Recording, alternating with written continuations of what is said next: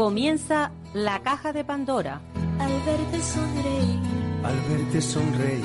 Un programa especialmente dedicado al mundo de la discapacidad. El niño que ayer fui. El niño que ayer fui. En Capital Radio La 10, cada semana hablamos de aquellas personas que por una causa u otra han llegado a ser dependientes. Lo presenta y dirige Paula Romero.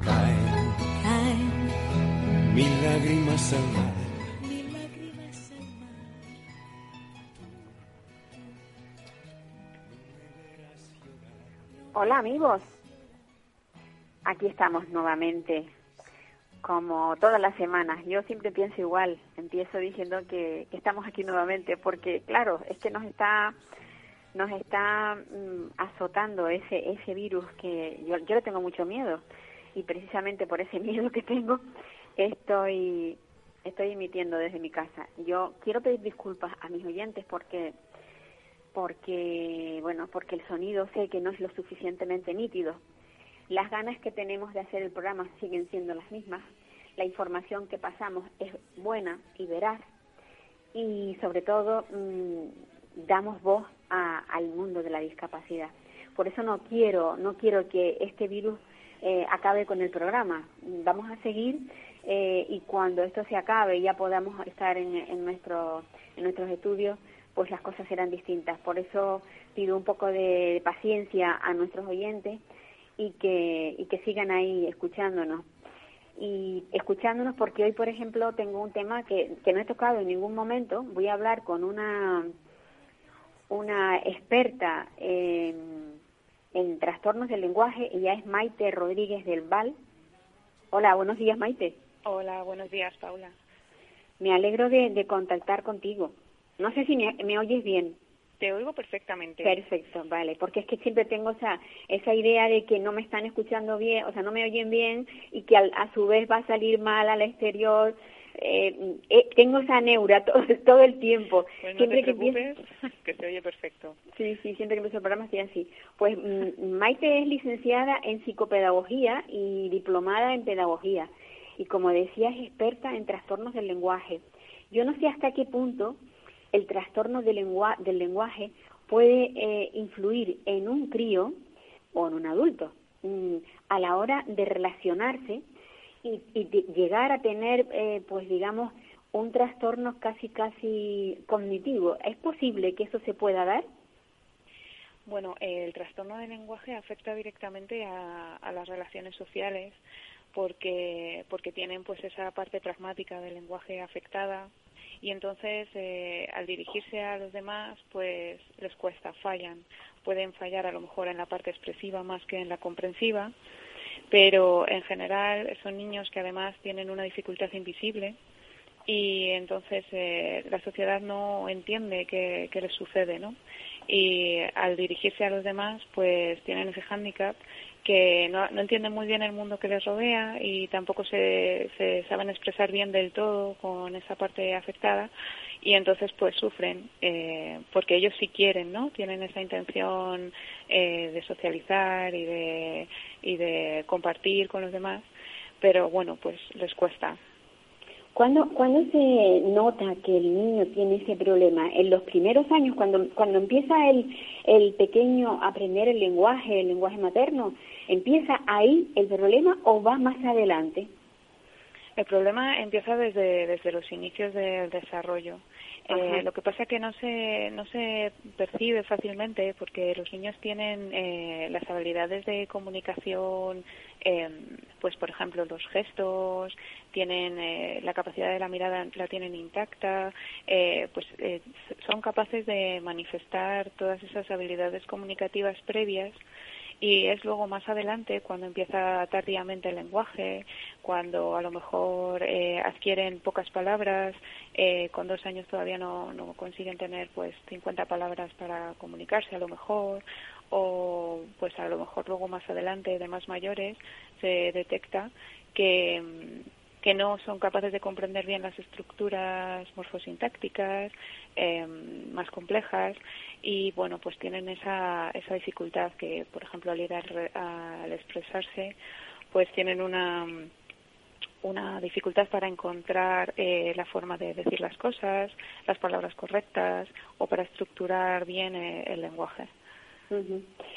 Evidentemente esto conlleva el que el aprendizaje, me refiero normal, es en un, colegio normal, eh, vamos, ellos acuden a un colegio normal, pero me refiero a que el aprendizaje normal eh, sea, digamos, más lento a la hora de, de, trabajar. Eh, ellos van un poquillo, incluso pueden estar ir más retrasados y, y tener las notas más bajas.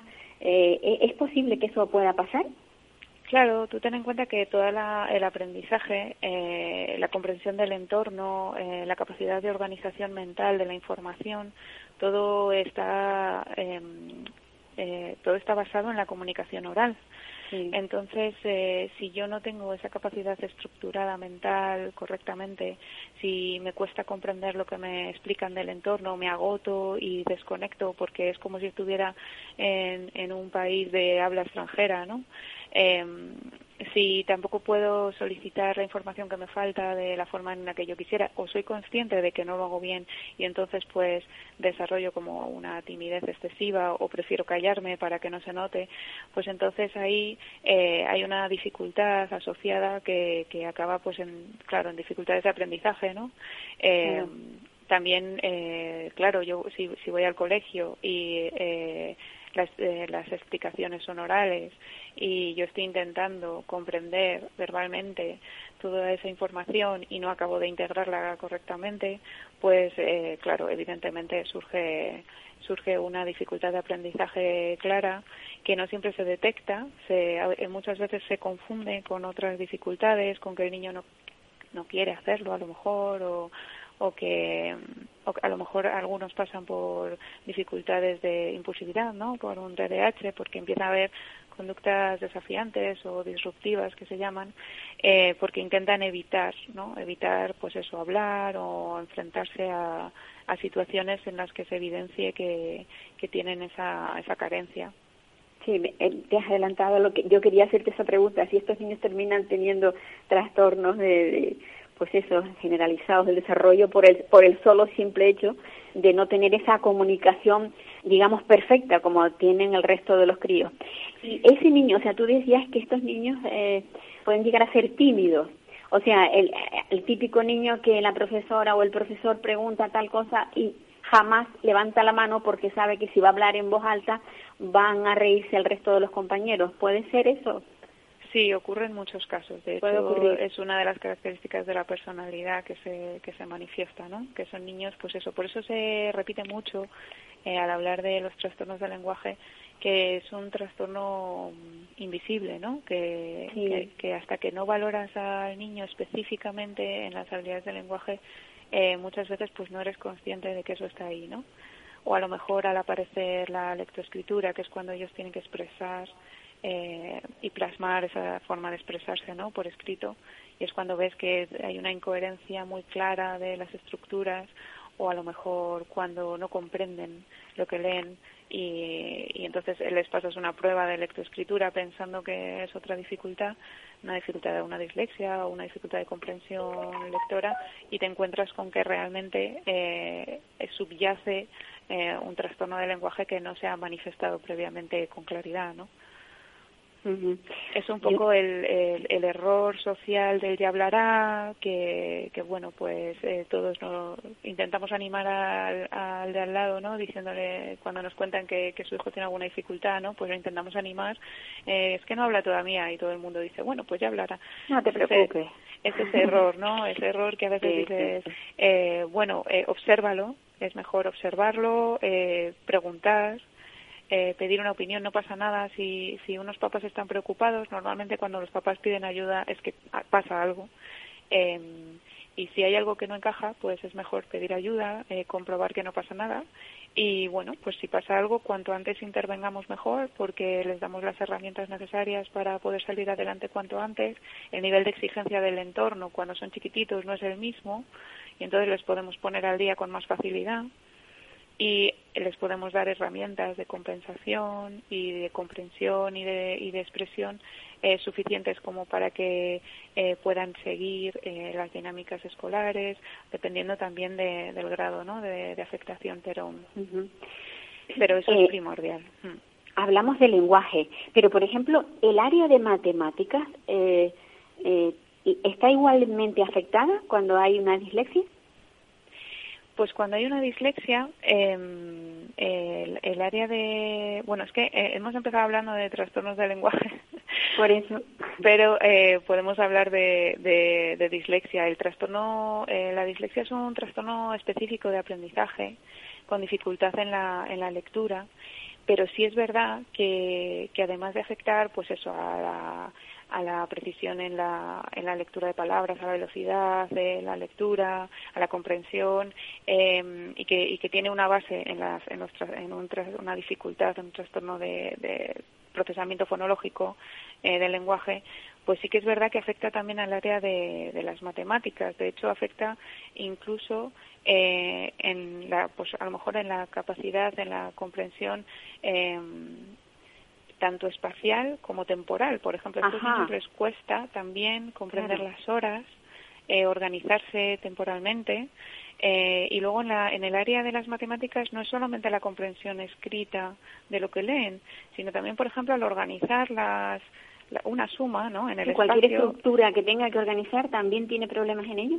Claro, eh, al ser muy desorganizados, pues a lo mejor eh, los números no los colocan correctamente y entonces el resultado, eh, mm, y esto parece una tontería, pero al final sí que es verdad que, que esa desorganización también en la escritura muchas veces eh, provoca mucha dificultad en, en los, eh, y muchas alteraciones en los resultados ¿no? de académicos.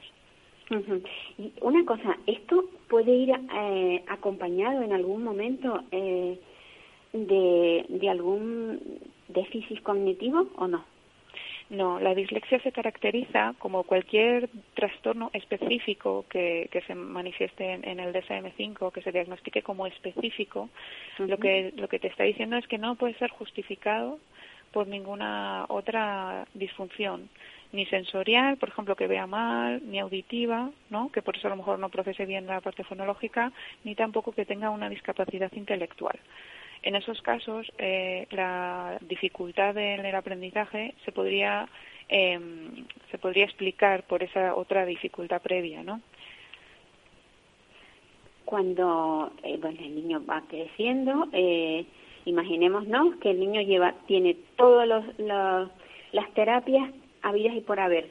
Este niño supera la dislexia, o sea, llega a ser adulto y aquello fue un recuerdo de su infancia y empieza a tener una vida normal. ¿O no? Bueno, en realidad eh, la dislexia no, no se acaba nunca. Tiene una base neurobiológica, eso significa que, que vivimos con ella toda nuestra vida.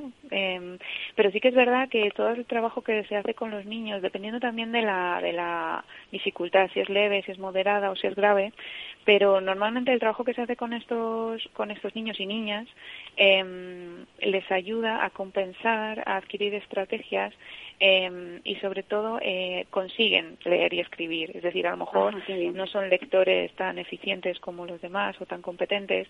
A lo mejor su escritura pues tiene una tienen muchas faltas de ortografía o a lo mejor pues eh, tiene una letra muy fea no pero sí que es verdad que es una dificultad que eh, aunque adquieran las habilidades de lectoescritura se sigue manifestando en otros en otros aspectos no a, eh, a, lo largo de la vida no pues a lo mejor la memoria de fechas eh, eh, una pues en la, en la en el aprendizaje de las tablas de multiplicar no eso a lo mejor pues toda la vida tienes dudas en eso o cambias los números de, de orden no a la hora de acordarte de la dirección de, de alguien no pues nunca sabes si es el 23 o o, o el 32 no eh, pues eh, la planificación eh, lo que hemos hablado de las horas de la, del control eh, espacial de la izquierda a la derecha saber eh, no orientarme eh, y luego a lo mejor eh, al retener información eh, compleja, ¿no? De órdenes complejas y lo que hemos comentado, pues se mantiene a lo largo de la vida, lo que pasa que no tienes por qué eh, mantener la misma dificultad y adquieres las habilidades aunque con, con, mucho esfuerzo, ¿no? Con mucho trabajo, sí. Y necesita, eh, bueno, una vez que ya, imagínate, el, el chico ya es mayor, ya ha llegado a la universidad, eh, ¿necesita algún apoyo en algún momento? A ver, es verdad que es una dificultad que, aunque eh, es la que mayor prevalencia tiene de aprendizaje a nivel mundial, que hay un 15% eh, de niños que, que entre un 5 y un 15% de niños que la que la mantienen eh, sí que es verdad que hay, hay un porcentaje también muy elevado de casos sin diagnosticar entonces es cierto que, que somos muchos de ellos son capaces de salir adelante con compensaciones propias eh, y, con, y, con, mucho esfuerzo eh, sin recibir ayuda, pero sí que es verdad que luego hay otro, otro porcentaje de niños que cuando ya eh, la dificultad es mayor, cuando es moderada, cuando es grave, cuando, cuando a lo mejor eh, quiero eh, conseguir algo en la vida que requiera de ir a la universidad, lo que tú me estás comentando, entonces ahí sí que sí que es verdad que necesito mejorar lo suficiente, ¿no? Y necesito más ayuda. Cuando la dificultad es moderada o, o grave, eh, es imprescindible que estos niños reciban una ayuda especializada no se trata de leer mucho o de escribir mucho, sino que nos ayuden a compensar todos esos déficits que tenemos, por ejemplo, en la parte de, de el trabajo más metafonológico del lenguaje, eh, manejar eh, los sonidos en mi cabeza, ser capaz de organizarlos bien, eh, bueno, pues eso, todas esas estructuras eh, en la memoria a largo plazo, eh, pues eso, el aprendizaje de seriaciones que hemos comentado, todo eso hay que trabajarlo de forma específica. Eh, sí que es cierto que, que hasta, hasta hace no mucho eh, no se tenía en cuenta como, como una dificultad muy severa hasta que veías un escrito completamente ilegible ¿no? de un niño y decías, uy, este seguro que tiene dislexia, ¿no? Un, un escrito en, espejo, eh, con muchas alteraciones ¿no? en el orden a lo mejor silábico, lexicalizaciones y tal, ¿no? O que se pone a leer y no entiendes absolutamente nada de lo que te está leyendo, va tan despacio que realmente no se puede enterar de nada porque tiene que hacer tanto esfuerzo mental, ¿no? De memoria de, de trabajo, del procesamiento, de eh, la asociación de la letra con el sonido y luego la traducción. Eh, que se llama la conversión grafema-fonema, ¿no? O se confunde tanto al leer que no es capaz de organizar lo que ha leído y comprender lo que ha leído. Eh, hasta que no veíamos eso parecía como que no hacía falta ayuda, ¿no? Pero sí que es verdad que hay eh, esta dificultad eh, lo mejor es que en cuanto vemos que los niños al, al, aprender a leer y a escribir empiezan a tener dificultades como la, la escolarización eh, nos obliga a tener estas capacidades y estas habilidades buenas para poder sacar bien eh, los estudios y además es algo que no vamos a poder pasar por alto. Eh, es importante que nos ayuden y que nos ayuden especialistas, logopedas, psicopedagogos, incluso eh, en ocasiones tendría que, que intervenir eh, terapia psicológica cuando el niño se ve más afectado emocionalmente, ¿no? Bueno, pues la verdad es que nos ha servido de muchísimo. Yo yo he omitido que tú perteneces al centro Kreiser. Sí. Y que trabajáis, tenéis un equipo muy muy bien cohesionado que trabaja con, bueno, con todas estas personas que necesitan ayuda, que necesitan apoyo para poder pues solventar en la vida sus problemas, sus retos, porque al fin y al cabo cuando alguien tiene un problema el, el, el tener el llegar al final es como saltar un, conseguir un reto, ¿no? El llegar eh, a mí me gustaría que todas estas cosas mmm, se pudieran hacer de forma bueno, pues menos costosas, porque sé que, que las administraciones no, no costean todo esto. Y tienen que surgir, pues, eh, gabinetes como el vuestro, que es maravilloso. Y yo, bueno, espero que sigáis funcionando durante, durante muchísimo tiempo. Me alegro muchísimo de, de haber podido contactar contigo y, y decirle a Sergio que está haciendo una maravillosa labor Claro que la labor es equipo, evidentemente, ¿no? bueno, sí, Sergio la verdad es que está muy implicado en, todas estas cosas y también en, en la formación externa. Eh, nosotros eh, vamos a ofertar precisamente ahora un curso de formación externa eh, de claves para intervenir la dislexia, uh -huh. que, que, lo van a hacer Paz Suárez Coalla y Cristina Martínez García, que son de la Universidad de Oviedo y forman parte del equipo de Fernando Cuetos. Eh, va a ser online, en directo, y bueno, pues eh, el día 7 y 14 de noviembre eh, la idea es seguir formando a, a, todos los profesionales que estén interesados en todo esto o, o, dándoles más información para que todos los niños con esta dificultad, como tú bien dices, que no tienen las ayudas estatales, las becas y este tipo de cosas, pues que cualquier profesional eh, pueda afrontar sus necesidades y ayudarles en la medida de lo posible. Entonces, bueno, pues en ese sentido la verdad es que sí. Sergio, aparte de darnos a nosotros las oportunidades, la formación y de enseñarnos a trabajar en equipo y contar con todos, pues también apuesta por esa formación externa eh, para abarcar las necesidades de otros profesionales. Pues sí, pues sí. Que además esto corra por todas las comunidades autónomas y que haya muchos profesionales que estén preparados para afrontar todo este estos grandes retos de, de las personas que nacen con alguna dificultad, sin duda. Pues sí.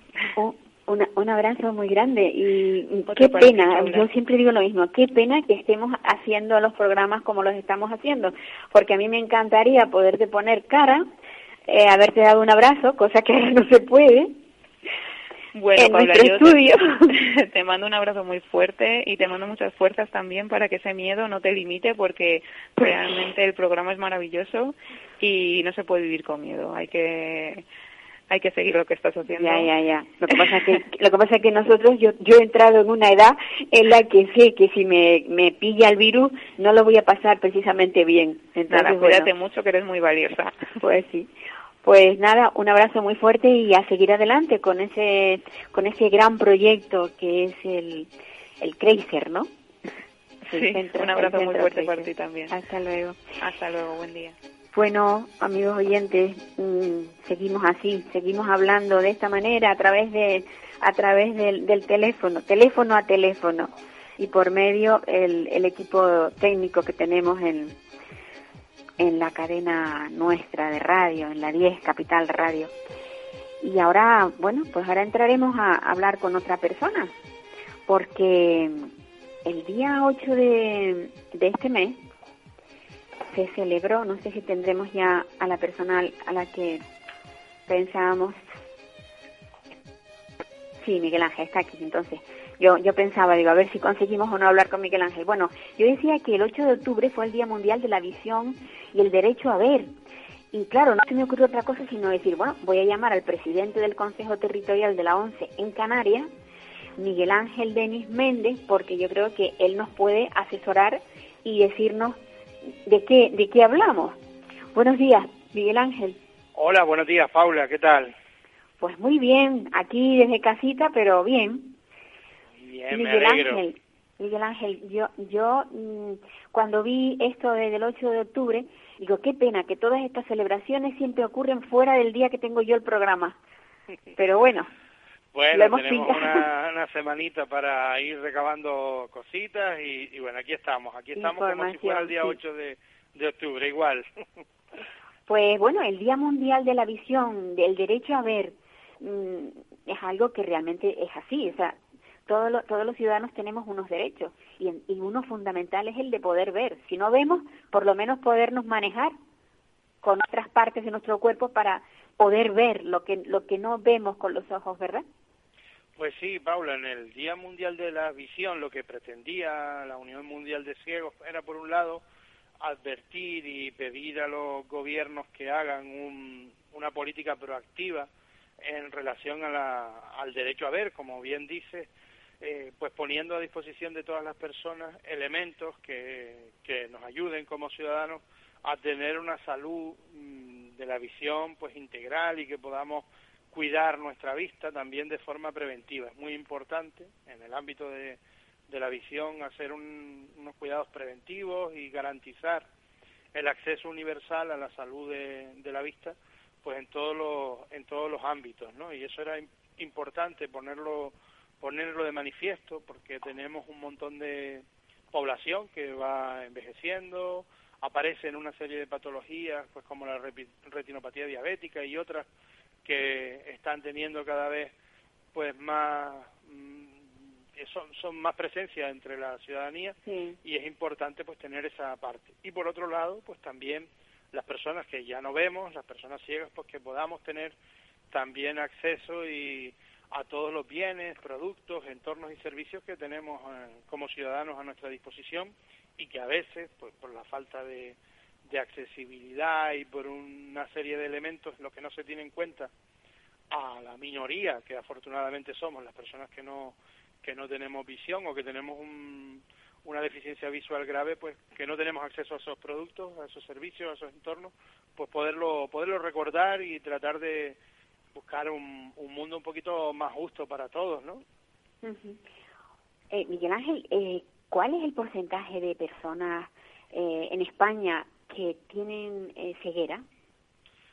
Pues estamos hablando de un porcentaje pequeño. Date cuenta que en la ONCE, como tal, que somos personas eh, con una discapacidad visual grave, estamos hablando en torno a 70 y, 72.000 personas afiliadas en la ONCE,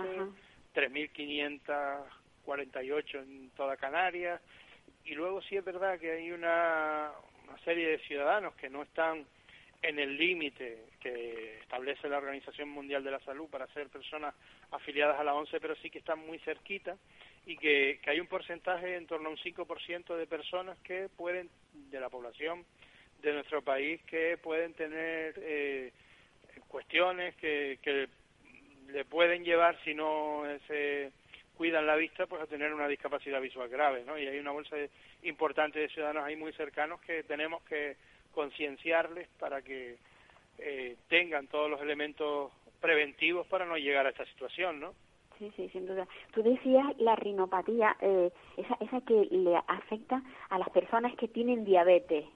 Mm, eh, hay muchas personas diabéticas aquí en Canarias, ¿eh? se da un índice muy alto.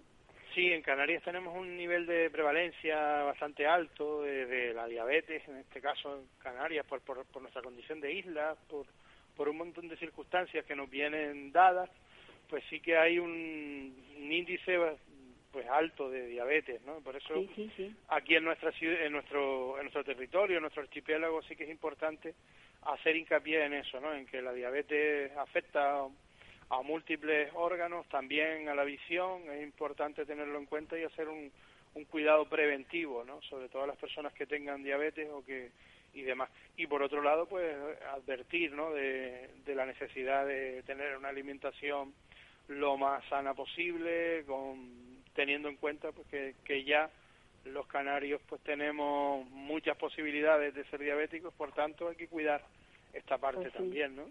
esa tendencia. Mm, ¿Cómo llevas lo del tema de, del COVID? Yo le pregunto a todo el mundo porque, y sobre todo ustedes con el tema de, de, de la, la poca accesibilidad que hay, eh, el tener que estar prácticamente encerrados, no poder salir mucho, mm, ¿cómo, cómo lo está pasando el ciego con, con, el, con la pandemia esta?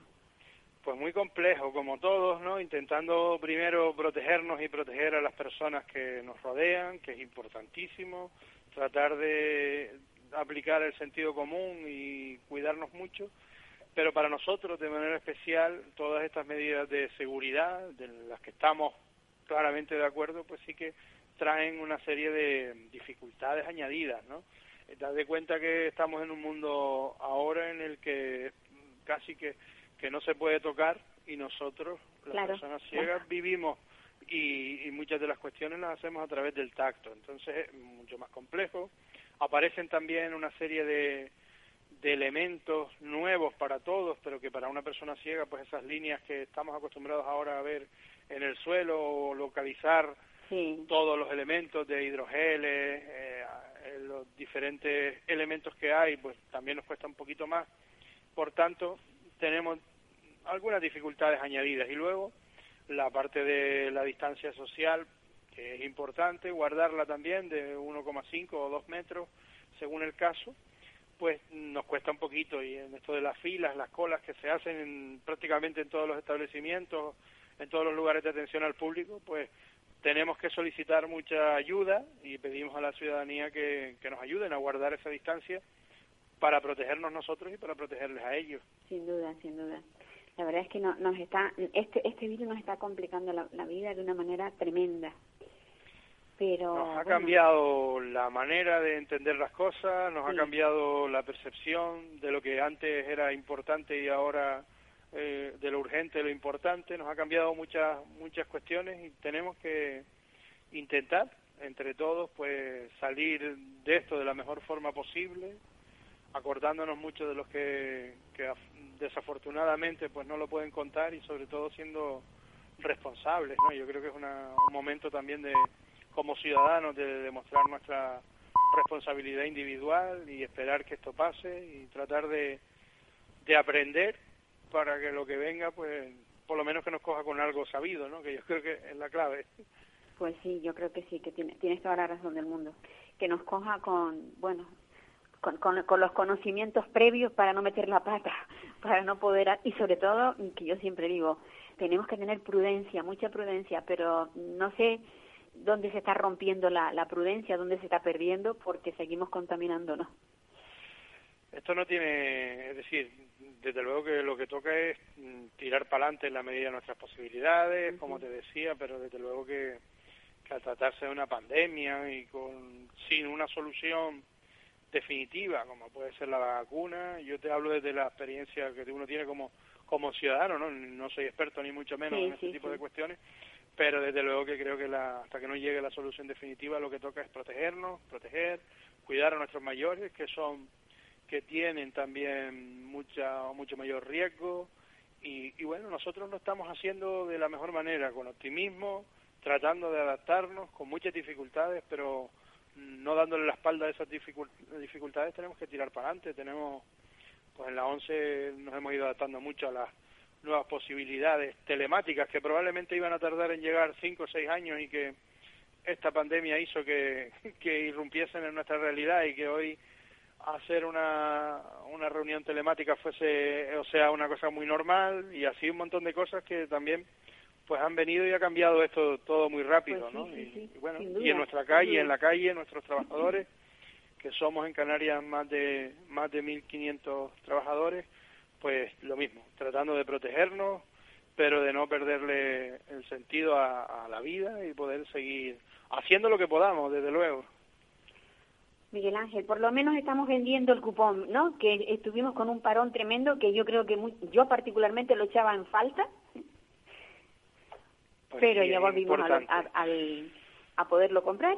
El 15 de junio fue para los que vivimos en la 11 como, o el 14 de junio más bien, como esa noche de, de Reyes, ¿no? A mí me parecía como esa ilusión de volver, Devolver. de algo tan sencillo como poder estar en la calle y poder compartir nuestras incertidumbres, pero también nuestras nu- nuestras certezas con la ciudadanía. Nos parecía importante estar ahí, dimos el paso. La verdad que nuestra gente pues, muy ilusionada, muy formada también, tratando de, de cuidar y de cuidarnos. Y, y la verdad que en los últimos tiempos, ya desde el 15 de junio, pues lo estamos haciendo como mejor sabemos, tratando de ser responsables, pero de no dejar de hacer nuestro trabajo, que es lo que nos ha permitido el trabajo, pues ser dueños de nuestro futuro, ¿no? En un montón de cuestiones, adaptándonos. Hay compañeros que lo pasan mejor, otros peor, porque el turismo en Canarias, pues tú sabes la incidencia que tiene, lo importante que es, también nos afecta a nosotros y, y bueno, tenemos que intentar seguir avanzando y, y adaptándonos a las posibilidades que, que nos permita el mercado en cada momento. Pues sí, una cosa, eh, yo creo que el, el, la no, o sea, el, el que se suspendiera la venta del, del cupón no ha ocurrido nunca en el, en jamás, ¿no? Solamente Nunca, nunca, nunca. nunca, Fíjate que la ha sido la 11, primera vez.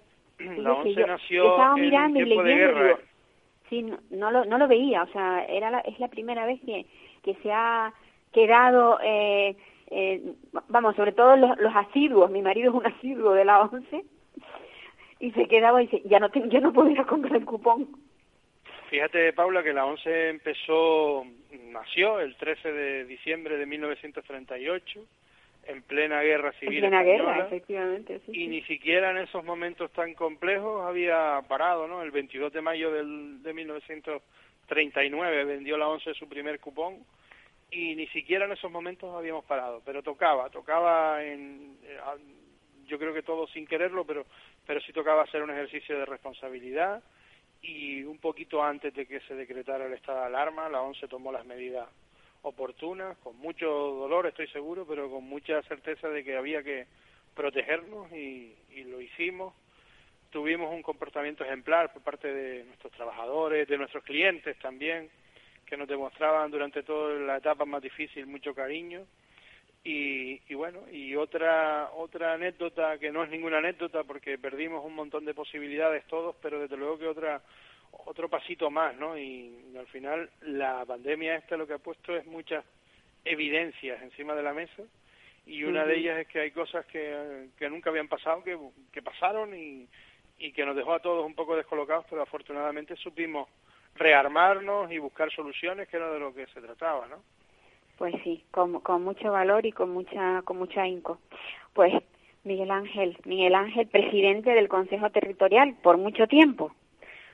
Bueno, hasta que los afiliados quieran. Aquí hasta estamos que quieran, ¿no? estupendamente bien, intentando sacar las cosas para adelante. Esto, es un, esto es un cargo eh, político, ¿no? Digamos. Sí, sí, sí, sí. Nosotros ¿Lo nos verdad? presentamos, la ONCE es una organización democrática, cada cuatro años celebramos elecciones y nos sometemos pues a la a renovar la confianza de los afiliados y del grupo al que al que represento, así que aquí estamos trabajando y con ganas de, de seguir avanzando, ¿no? En la medida de las posibilidades con todo el equipo y con todos los Pues sí. compañeros de la ONCE en Canarias.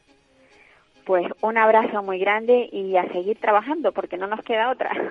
En eso estamos. Muchísimas gracias, Paula, Venga. por tenernos en cuenta. Un abrazo. Hasta luego, venga. Hasta luego. Pues amigos, seguimos, seguimos con quería quería mm, de alguna manera hablar del tema de, del Día Mundial este de, de la- del derecho a la visión. A ver, eh, o la única cosa que se me ocurrió fue poder hablar con este con esta persona que es ciega, ciega, no ciega de nacimiento, creo que su ceguera se produjo después de haber nacido porque estuvo eh, X tiempo en una incubadora y ahí fue donde, donde se quedó ciego de recién nacido. Pero es una persona muy trabajadora y es una, una persona muy, sobre todo, muy luchadora. Y ahora creo que vamos a contactar con, con un- una persona, una madre de un chico que va a hacer una denuncia. Eh, este chico se llama Iván, tiene ya 30, 30 años y, y su madre, que espero que esté al otro lado del teléfono, no sé si me... No, no lo coge, no coge desde el teléfono. Eh, lo, intenta, lo seguimos intentando, seguimos intentándolo, por favor, porque es muy importante. Para, para mí es muy importante hablar con, con esta señora porque, bueno, eh, sé que tiene esta denuncia que ha bueno, pues eh, su hijo ha tenido unos problemas tremendos y, y lo único que se, que se le ocurre es pues poder decirlo a viva voz en, en un medio. Y creo que nosotros estamos pendientes de, de que salga, de que nos diga qué es lo que le ha pasado. De todas formas, eh, en el caso de que no de que no fuese así, por- porque le es que es un chico que tiene discapacidad y lo tiene y ella lo tiene en su cuidado, no lo tiene en ningún centro. No sé si a lo mejor tiene algún problema que está cuidando de él o está trabajando con él algo, de forma que no puede no puede ponerse al teléfono. De ser así, cambiaríamos y buscaríamos otra alternativa. Pero espero que sigamos insistiendo a ver si lo si conseguimos que se ponga al teléfono. No sé desde control que me dicen si realmente pueden o no y, a ver qué es lo que podemos decidir. Vale, muy bien, perfecto. Pues entonces vamos a hablar con Lali Darias. Lali Darias es una, una chica que, bueno, también es muy luchadora. Yo, yo es que siempre contacto con gente luchadora. Esta, esta, eh, ¿se pone el teléfono? Lali. Hola. Lali. Hola. Lali. Darias. Lali. Hola. Sí. ¿Me oyes bien, no? Sí, te oigo. Vale, mira, yo es que eh, sé que tú estás teniendo problemas. Tú eres una persona que desde hace mucho tiempo, eh, pues eres invidente, eres ciega.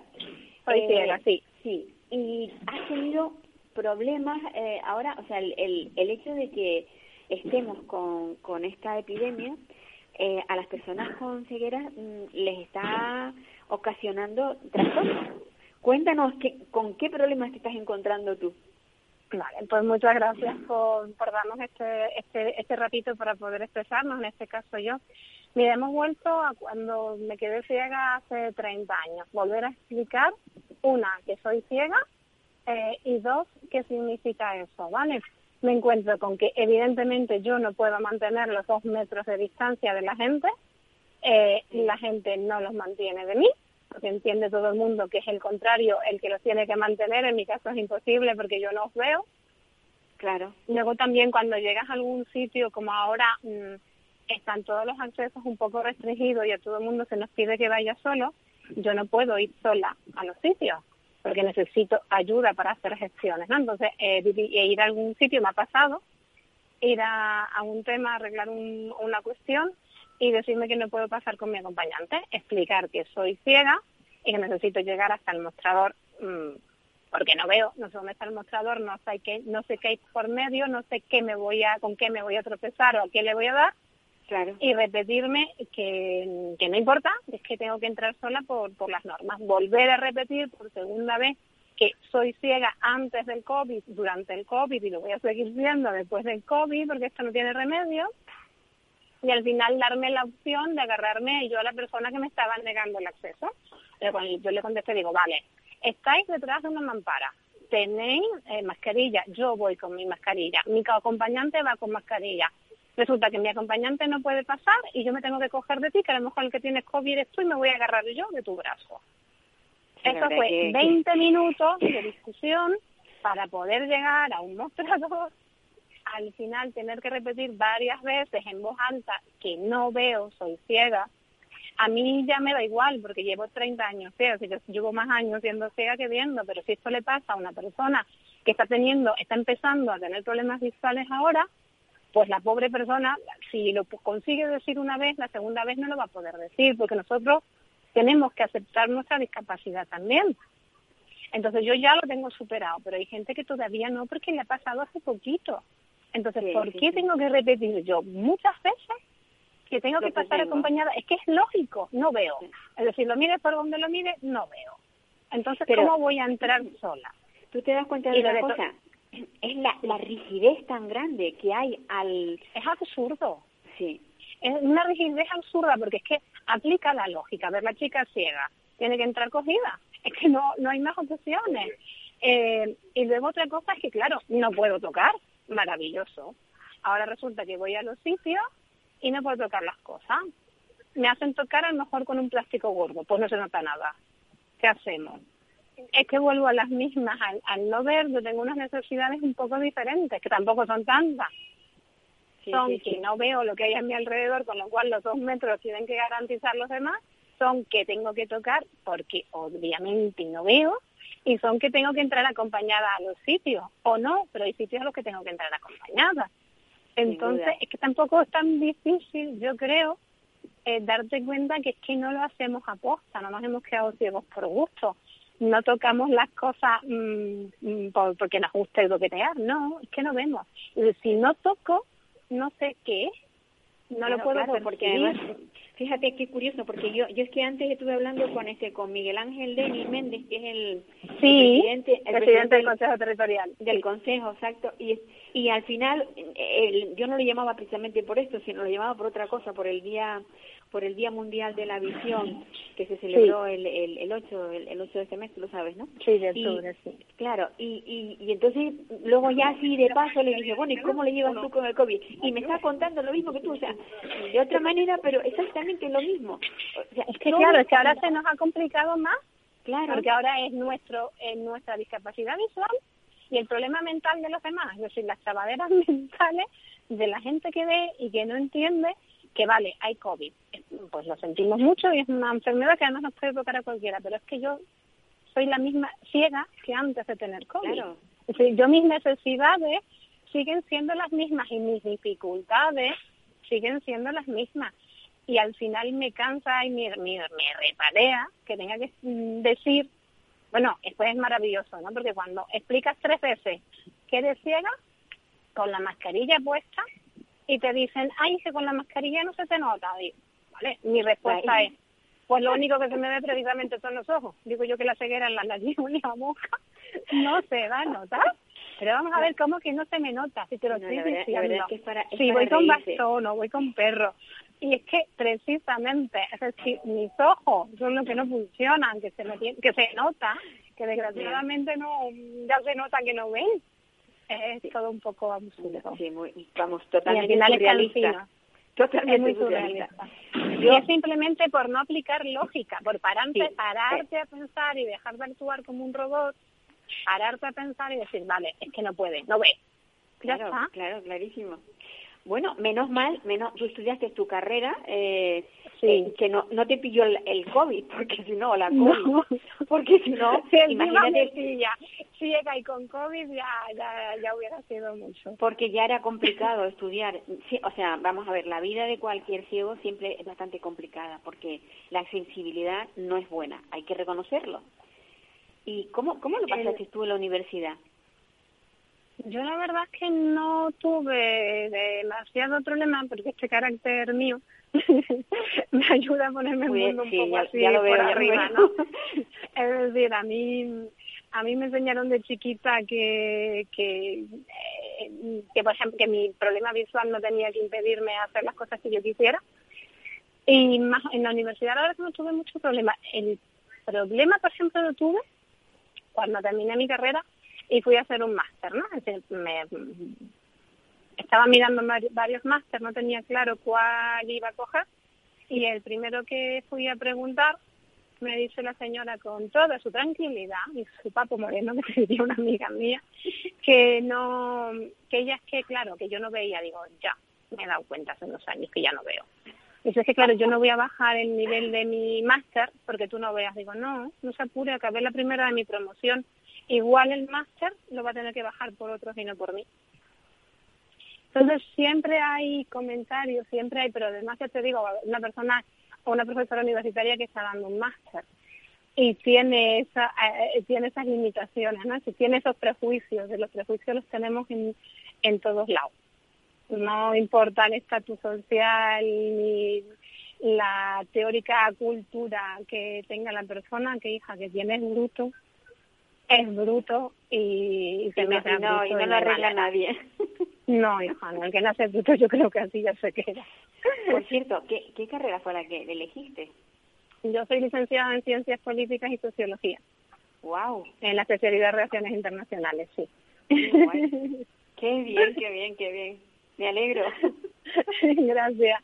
Y Pues no, más o menos ya te digo, no- Es una sí. carrera muy bonita, ¿eh? Es una carrera preciosa y además te ayuda a entender creo. muchas cosas de, de la vida, ¿no? Que luego nos toca asumir.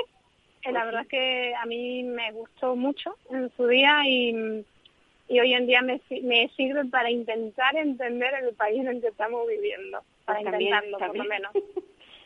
También, ¿no? por lo Claro. menos lo, lo, lo intento entender. Pues me, ale- me alegro muchísimo.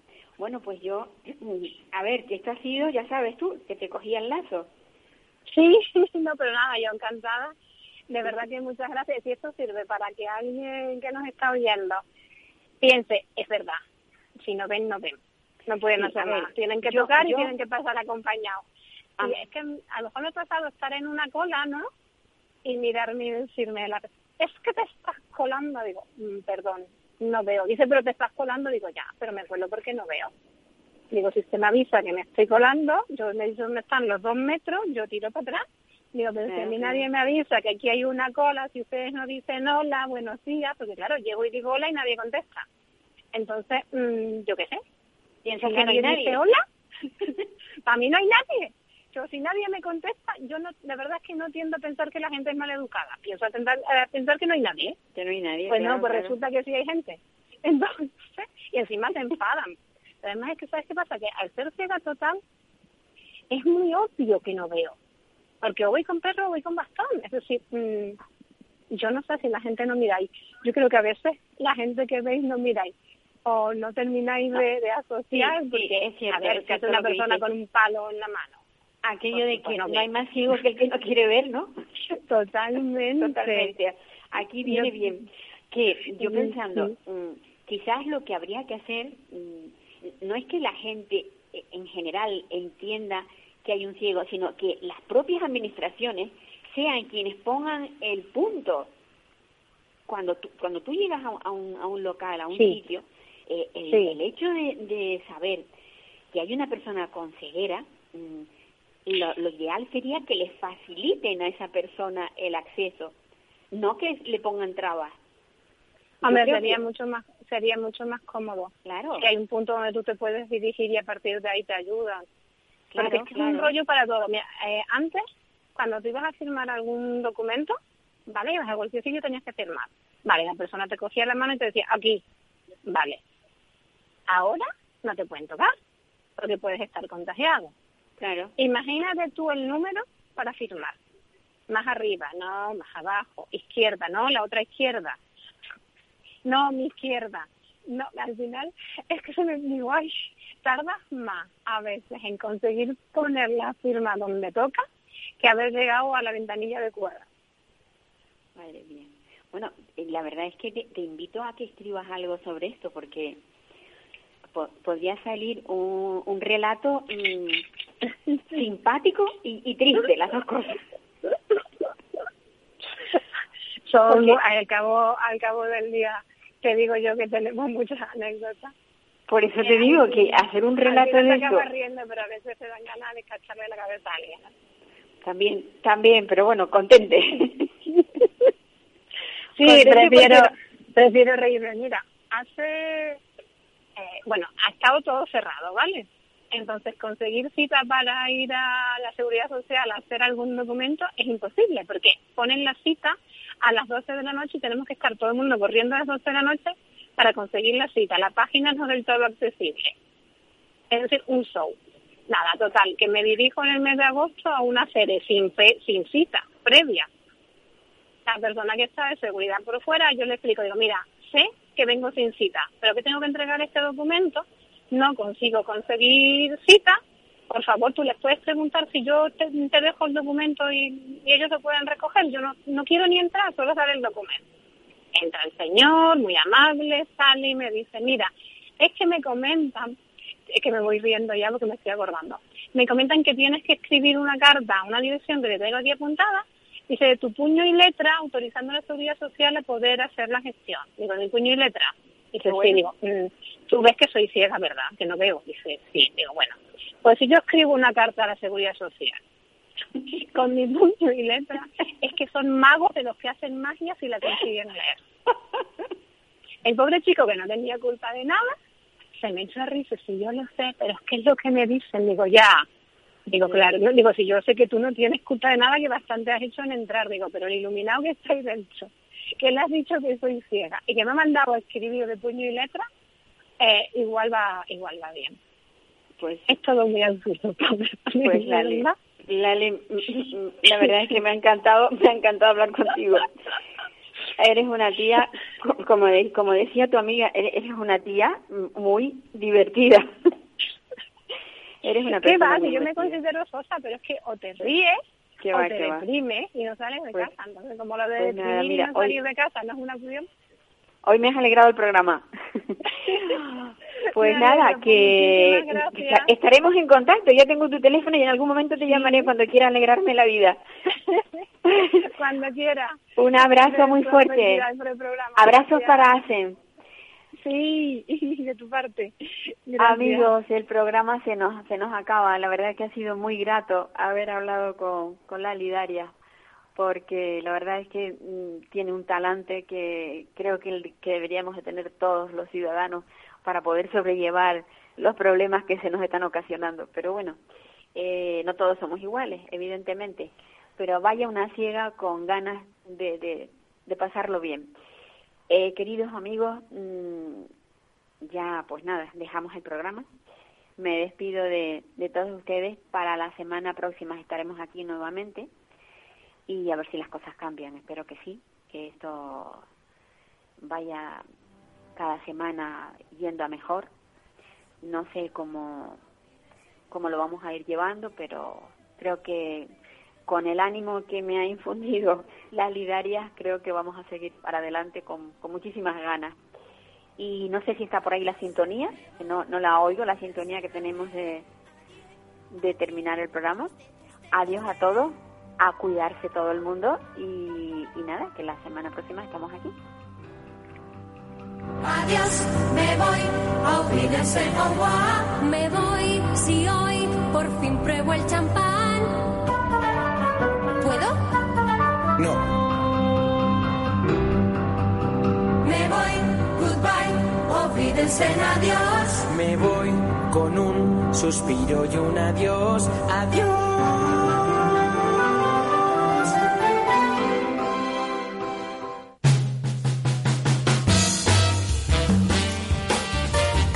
Capital Radio, Música y Mercados.